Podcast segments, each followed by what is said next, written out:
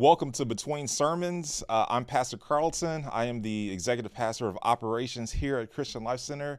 And no, I am not Pastor Brent. Pastor Brent is in Japan on a missions trip. Uh, he's there to get every Japanese person saved. Uh, I may be exaggerating, but uh, he's out today. And so I'm here joined with our founding pastor, Pastor Jerry. Uh, he had a sermon on Pauline epistles, or Paul's letters uh, to the early church. And the sermon was absolutely amazing, Pastor. Um, I think listening to your sermon, you could have just quoted scripture and the whole church would have went up. You didn't need any points. You didn't need an introduction, a conclusion. You could have just read through scripture, because that's how powerful Pauline epistles are, and, and how great the sermon was. I felt like the passion that you had behind uh, the teaching that you, you did, uh, those verses that you came across were very impactful for us um, as a church. And sometimes we just need basic scripture. Mm. Uh, especially for our sermons on Sunday. There's one scripture that stood out to me, and that's Ephesians. Uh, it's in, in, in Ephesians chapter three, verses twenty, um, and I'll read it. Uh, now to him who is able to do exceedingly abundantly above all that we ask or think, according to the power that works in us. And I just love how you broke that down in the sermon. So can you kind of walk us through that? Uh, I tried to just make it Uh as easy to understand as I think Paul wrote it. Yeah. That uh, and it's it's almost uh, backwards uh, than the order that it appears in, in our Bibles. But but he was saying that the God that we serve is able to do uh, what we ask or even what we think. But that's just the first level. Yeah. And then he's able to do above all that we ask yes. or think. That's the second mm-hmm. level. Or he can do exceedingly above mm-hmm. what we ask or think. You know, it's just each one of those uh, just expounded it a little bit bigger. And I and I love that about the verse and the Apostle Paul. He's he's building our faith for what God can do.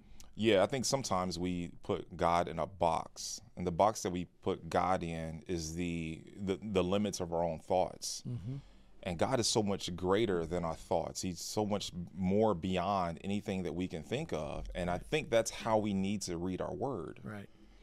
Even the fact that he said uh, well, all that we ask or think, you know, because uh, it, take it to, to Christmas, you know, your your son, my kids, uh, they could ask for a whole lot of stuff for Christmas. Right. But there were some things that They wouldn't. They wouldn't ask it. They might think, they might it, think it, but they would never ask for it. Right. And I think as Christians, we're the same way. Sometimes we we ask Him for something. We we ask a lot of easy prayers mm-hmm. or simple prayers instead of dangerous prayers. And uh, I think you know He's He's stretching our faith that right. He can He can even do what we think instead of just what we're asking. Yeah, I think that's amazing. Um, You really do- dove into some of Paul's letters, and uh, Philemon is one of the, the letters that, you know, we rarely um, listen uh, in sermons about or even read. Uh, mm-hmm. But there's a character in it, Onesimus, who is a slave, and he sits under Paul, mm-hmm. and Paul converts him to, Christ- to, to Christianity. Right. And like the meaning of his name, he now becomes useful in his work. Mm-hmm. So can you talk to us a little bit about uh, how we as Christians today can apply Christianity in our own lives? I mean, Christianity is not just something that we have in our heart. It's not a mystery or a secret that we're holding on to or and, and keeping, but it's something that we should have as usefulness in, in, in everything that we do. You, you took the words out of my mouth. Oh, okay. I'm sorry, Pastor. that's, that's exactly the case, though, that uh, uh, our walk with God is not just a Sunday morning thing. It's it's not just a go-to-church thing. Mm-hmm. It's It should impact every area of our lives. Yeah. It affects our marriage. It affects our, our work. It affects our health. you know, it affects mm-hmm. everything about us. Yeah, I, I really like that, because we look at that story and we say, okay, well, this is just a story about a one-off character in the Bible. But when we think about how we apply that to our lives, I mean, the the Christianity that we have, or the Jesus that we have, it, that light needs to be shined on on everything that we do and everyone that we come in contact with. Right. And not just people knowing that we are Christians, but we are also useful in the world and mm-hmm. in every aspect um, of our lives, in our family and work, right. certainly in church. Um, so we need to take, you know, that lesson that Paul is teaching in that moment and say, okay, how can we, how can I be useful yeah. uh, to the people that are around me, um, especially in work? You know, um, we talked more about the Roman soldiers who were with Paul, and you mentioned that they could only be with Paul for four hours as a form of policy. Can you explain that a little bit? Yeah, it's a, it's a, a, a saying, I guess, or um, I don't know the right word to use probably, but there's no proof of this, but it's something that I've heard handed down, that uh, that if if a soldier stayed with Paul chained to him, that was part mm-hmm. of their assignment. If he stayed chained to Paul for more than four hours, he would he would become a Christian, because Paul would have that great of an impact on him. Uh, but to me, what's what's amazing about the the soldiers being attached to him and all of that business is, you know, Paul was, his whole ministry and his whole uh, passion was planting churches mm-hmm. and reaching people, and yet uh, for for those three or four letters, he was in prison.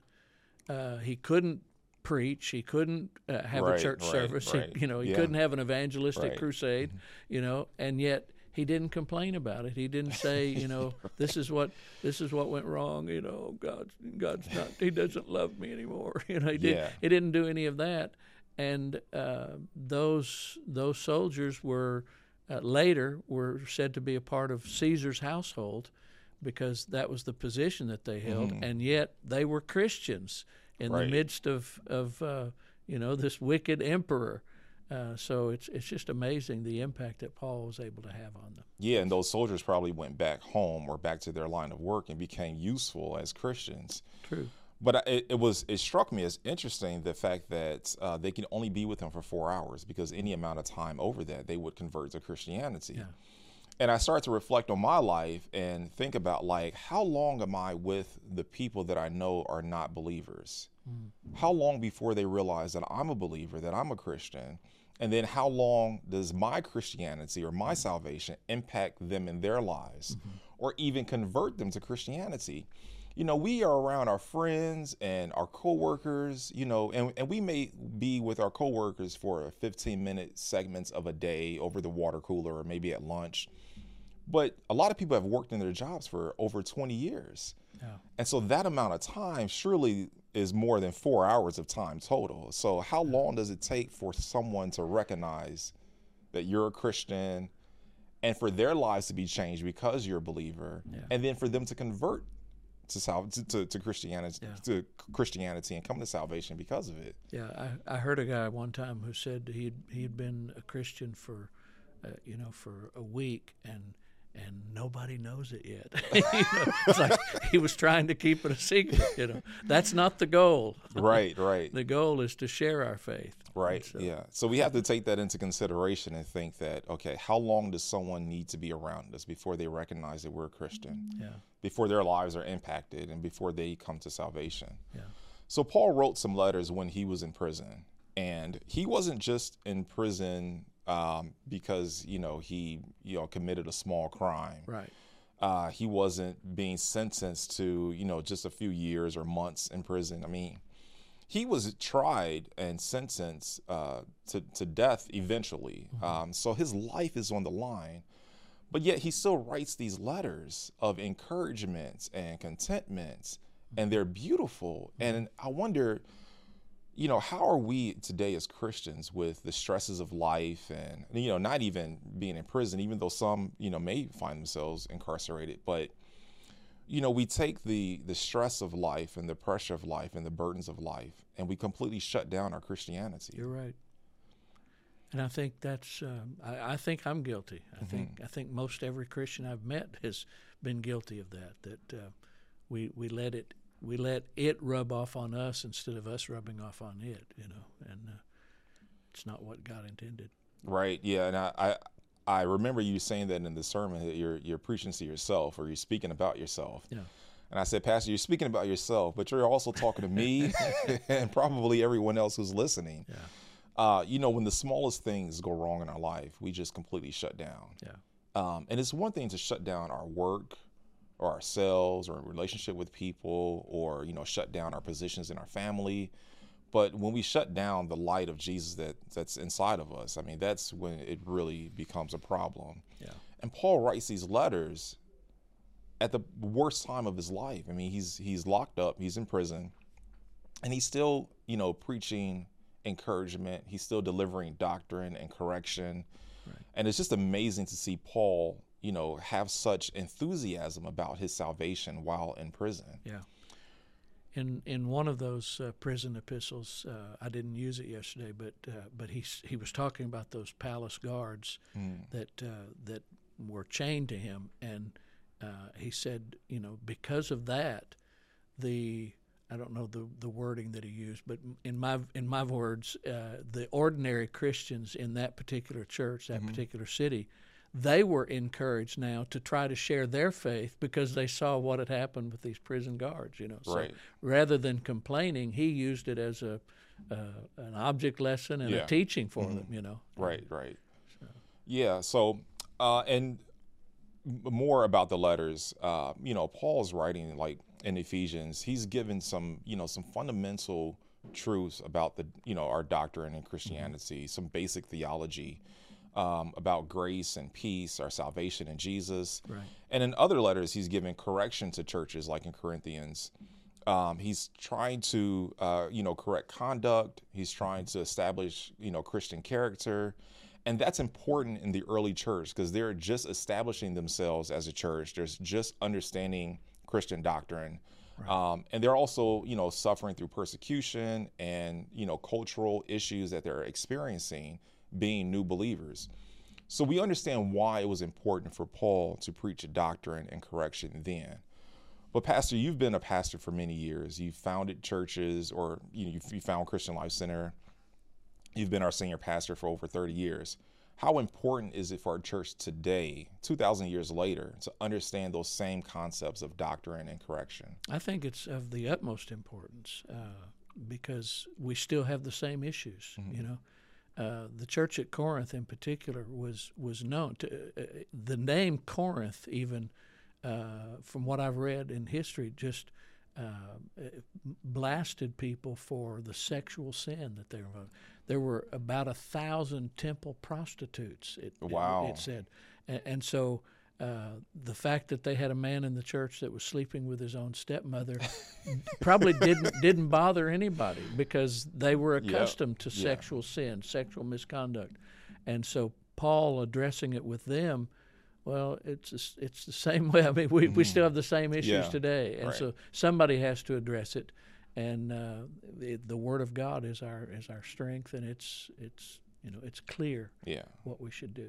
So some of these cultural issues that we are experiencing in the world today and how it's affecting church isn't new. Not at all. It's not new to the world. It's not new to Christianity. Right. So even the more so, we should be looking at the Pauline epistles to identify how do we deal with some of the issues that we're having today. It wasn't just for the early church, right. but it was for us, you know, now. Um, and so it, it got me wondering, um, you know, how, how much of the Pauline epistles apply to our lives today? Because we could read through it and say, well, that wasn't our culture and wasn't and is not for our time. You know, as, as a believer and a person who's reading the New Testament, is all of it applicable for where we are today? I think I think pretty close to it. I don't, I don't, I've never uh, tried to d- discern, you know, Where, what percentage would mm-hmm. not be sure. applicable, but uh, if it's not one hundred percent, it's it's in the high nineties, mm-hmm. I think. You know. Yeah, absolutely. So I want to transition to uh, one thing that you talked about in sermon in, in service on Sunday, and that's speaking in tongues. Okay. And the importance of speaking in tongues and having our prayer language. And I think a lot of people think that it's just something that you m- may get to in your walk with God. Maybe there's like a spiritual hierarchy of having a prayer language, you know, that one day I'll graduate to that point. Mm.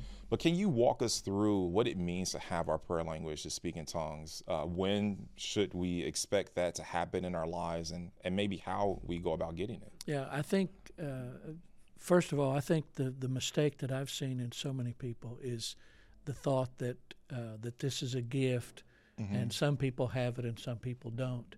And that, that in itself is really a, a misreading, I think, of First Corinthians fourteen. Uh, the the times that Paul's referring to a gift of tongues is not the same as the prayer language, mm-hmm. that, that I was trying to emphasize. Uh, but I, I think it was God's plan for all of us as believers to be able to experience the prayer language, mm-hmm. Uh, because it builds us up. It, he he names in First Corinthians fourteen, he names off several benefits that we receive from having a prayer language, and and and, and stresses the idea that this is for your private use. This is, yeah. for something, you know, your your daily devotions. I I think you can pray in tongues every single day. I I think he's encouraging that, mm-hmm. and he challenged us with that by saying that he does it. He prays in tongues more than anyone. So, right, right. Uh, that's that's pretty strong uh, emphasis, mm-hmm. when the man who is the greatest of all the apostles uh, is saying that I pray in tongues every day. You know, I think I think all of us should look to that as our as our model, yeah. as our guide. So now, Pastor Jerry, it could seem weird to pray in a language that's not yours. Uh, how does one get to the point where they can experience um, praying in tongues and speaking in their prayer language? Um, I don't know if I'm fully following your question, but I would I would say f- that you first have to be baptized in the Holy Spirit. Mm-hmm. That's that's where you, you that, that's the key that kind of, sure. unlocks the door then, yep. uh, for that experience, and then it's just a matter of using it. You know, yeah. Uh, so, sometimes people just uh, even after they've been baptized in the Spirit, they, it was like a one and done, and that was not what God intended. Right. It's, yeah. Uh, It's I think it takes uh, a, a matter of faith and believing that the Holy Spirit can do this through you. Yes. Um, because a lot of times, you know, I grew up um, in a different denomination. Uh, and in that denomination, you know, it was a matter of, you know, repeating the same words. Mm. And it got to a point where it's it's not that, you know, that's necessarily bad, but you get to a point where you think you have to manufacture. Yeah. the tongues, and that's not the case at all. Not it's, at all. It's the Holy Spirit speaking, right. through you. Right. Can you give us a um, your story of when you first started speaking in your prayer, in, in your prayer language? Oh wow! Uh, I grew up, as you know, in a very legalistic Pentecostal church, and uh, I was baptized in the Spirit at I think I was thirteen years old at a youth camp, mm-hmm. uh, actually. But uh, but I wouldn't say that I started using it as a prayer to, uh, prayer language. Uh, For several years, I think I think I was uh, I might have been in my early twenties or something when I when I first started using it on, mm-hmm. a regular basis like that. Yeah. What was the question now? Yeah, when your first experience speaking in your prayer language. Yeah. Yeah. Yeah. My first experience would have been at age thirteen, but uh, it it wasn't uh, until later that, that it became a daily occurrence. Yeah. It it was more. I think probably the best way to describe it is it was more of an occasional. Uh, outburst of tongues uh, because of the move of the Holy yeah, Spirit in a sure, service. You sure. know, it, it was something yeah. that you you had to be emotional about it, mm-hmm. and and that's not true at all. But that's how it was practiced in right. the denomination right. I grew up in. Yeah, yeah. Um, you know, Paul writes a lot of letters, um, and there's a lot to you know get from those letters, and some of the application is you know tremendously useful for our lives. You know, w- one of the greatest things for me is uh, when he talks about how a husband should be in marriage, and, and mm-hmm. that's something that I apply to myself. Mm-hmm. Um, you know, loving my wife like Christ loved the church, right. uh, for an example. Uh, can you uh, give me, you know, an, an application from the Pauline epistles that you've held on to in your life, maybe something that you go back to uh, more frequently than other doctrines or you know, character corrections or any type of application that you've learned in reading through Paul's letters? Wow. I think uh, I think you took the uh, the most common one for me would be uh, the Ephesians five, I yep. believe it is, where, where he talks about husbands love your wives, mm-hmm. as Christ loved the church. Uh, and I know there have been many, many times that I've had to go back to that passage and say, you know, are you really loving Chris the way you should, you know, yeah. and the way Christ would? Right. So, uh, so that's that's probably the most common for me. Uh, but but there are others, I'm sure. Uh, the uh, the the verses that talk about uh, how we treat our employers, how we mm-hmm. uh, how we are as a worker. Yep. Um, and that's in, in more than one of his letters. He addressed that uh, two or three times. Mm-hmm. Uh, I heard Pastor Brent say uh, once that if if every employer knew what Christianity does for the the people that they employ, they would all hire nothing but Christians. Yeah, you know? Absolutely. And and I think that's that's accurate. You yeah. know, because the New Testament makes it clear that uh, that we're to treat them the way God is ordained. Yeah. You know. So, absolutely. Yeah. yeah. I like um you know the the scripture uh, we can do all things through Christ that strengthens us, mm-hmm. and uh, understanding that you know. Paul is not a free man when he's he's writing that, and when you read, you know, uh, chapter four, uh, Philippians, he's telling us that we can pretty much suffer through anything through Christ that strengthen that through Christ that strengthens us. Right. Um, he's telling us to be content mm-hmm. in every area of life, mm-hmm. and this is a man that suffered quite a bit and is currently suffering as he's writing that. Right. And so for me, it's like when trials and tribulations come, it's like, okay, Carlton, I can get through this through Christ that lives in me. Right. And then when I am in a position where I'm like, okay, I could be doing more, or I think I deserve more, or I should be trying to achieve something, um, I get the contentment that Paul is talking about. It's like, okay, well, I'm following the path that God has got me on, and he's got me in this place for a reason. And I can be content in where where I am. Mm-hmm. And I think a lot of people, you know, they need to um, kind of merge the scripture with where Paul was and fully understanding the context of the verse. Mm-hmm. And I think that's something that we really need to understand. So how important is it to understand like the cultural background of, you know, what's happening when Paul is writing this, or the condition that Paul is in mm-hmm. himself when reading through verses? I think it's very important, and it's also very neglected. You know, uh, the uh, the idea of the prison epistles mm-hmm. uh, and and Paul. I I was uh, acquainted with that knowledge, I guess, mm-hmm. but I don't think I had really given it as much thought as I should have until I was preparing for this sermon yeah. yesterday. You know, it was like, you know, that was amazing that he did all of that in prison. Yeah. You know, but. Uh, before before I had a, a call that I needed to address this, uh, it was just a, a fact that didn't you know didn't impact me, I guess. You know. Right, right. So. Yeah, and it's funny that you know Paul he ends up in prison in Rome because he almost chooses to. Mm. You know, um, take out the almost. yeah, like he absolutely chooses to. At the end of Acts, I think it's uh, Felix who's the governor of the region in Jerusalem. He says, you know, Paul would be free. Yeah. If he didn't actually go to Rome. Yeah. Why do you think he asked to go to Rome? I think he was convinced that this was God's will for him, mm-hmm. you know, that uh, this is what he was supposed to do. Uh, I don't know if that was correct or not. Sure. But, but I, I, I, that's what I get from, from reading in, in Acts, that that he felt like this is the next step for me, even though everybody was predicting and prophesying that he was going to face perse- persecutions and mm-hmm. hardships. But he, you know, with him, it was like, that's that's what I'm called to do. You know, in fact, he said, "Don't break my." In one place, "Don't break my heart." To the Ephesians, yeah. uh, to the Ephesian elders, "Don't break my heart by, you know, telling me all these things. This is what I'm going to do." You know, right? So, yeah, I felt that he wanted to go to Rome because Rome is the center of all things of the world, mm-hmm. and him going to trial in Rome, it wasn't just Paul on trial, but it was Christianity on trial, that's and right. I think that that was a way that he can get the word of God to. All, you know, to, to everyone in the world, because mm-hmm. Rome was the center of the world right. at the time. Right.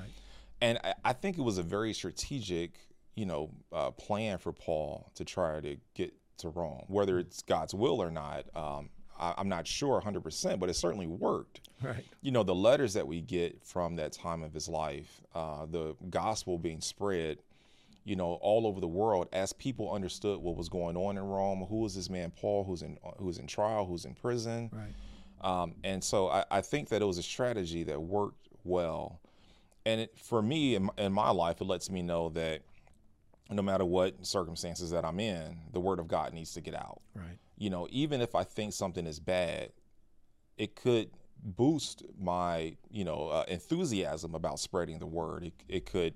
Uh, give me charge. And it's not always, you know, when things are going good in your life, you know, a lot of times we keep the word in. Mm-hmm. But when you're suffering or going through some kind of hardship or tragedy, that's when your faith is built even more, right. and then the gospel can be spread even more. So right. a strategy from the Holy Spirit, a strategy from, from Paul, it certainly worked in getting the gospel out to the world. It did. Yep. And he, he shared that again with the, the church that he talked so much about, those mm-hmm. Roman guards, that that uh, it's all it's all worked out for the good of the gospel, you know, he right. said. So. Yeah, because those Roman guards, would they have heard the gospel maybe in their lifetime? No. If they weren't with Paul during the time that he was in prison. No. And then we learned that, you know, salvation is not just an isolated thing for yourself. It's not just something, it's it's something that you take and you share it with your family. So your whole household can come to salvation. Right. And I imagine those Roman guards, with the enthusiasm of Christ that lives inside of them, went home and told their family members about you their experience. It. You know it. Um, and were, was able to share the gospel with other Romans who may not have heard the gospel because they had other gods and, you know, different practices of faith that was not Christianity. Right.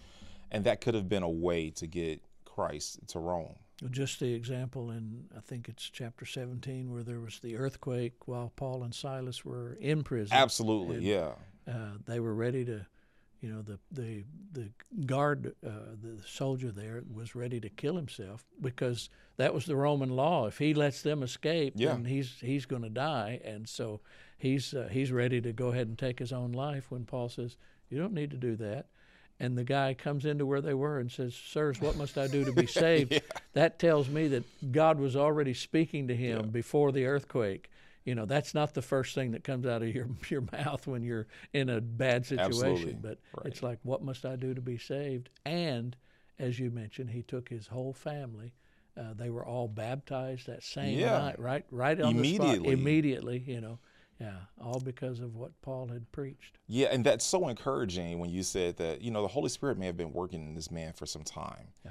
Uh, when we look at what Paul done as an as an apostle, uh, apostle sharing the word of God, and you know Jesus tells us that we need to go and make disciples of all nations and, and baptize them.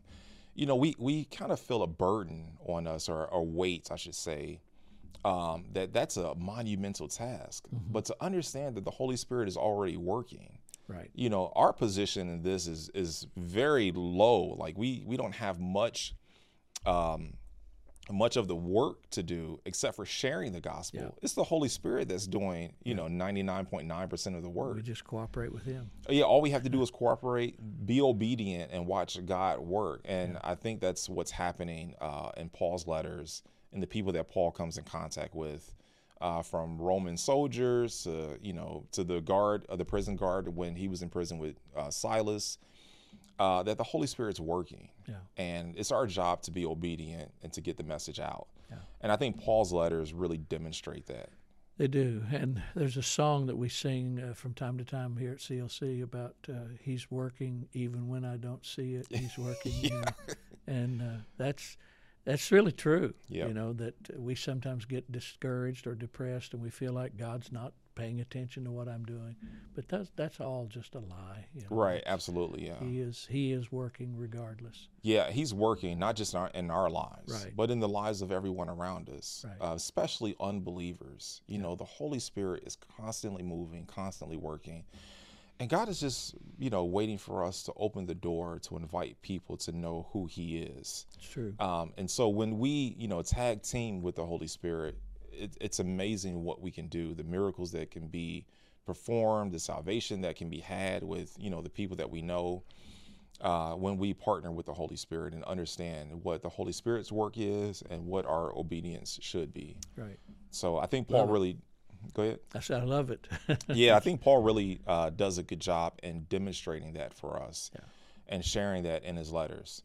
So um, if you don't have anything else, Pastor, I think that's uh, about all that I have for today. Um, thank you guys for joining us on Between Sermons podcast. Uh, next week, hopefully Pastor Brent will be back if he doesn't stay in Japan and be a missionary. uh, so thanks for joining us, and we'll see you next week.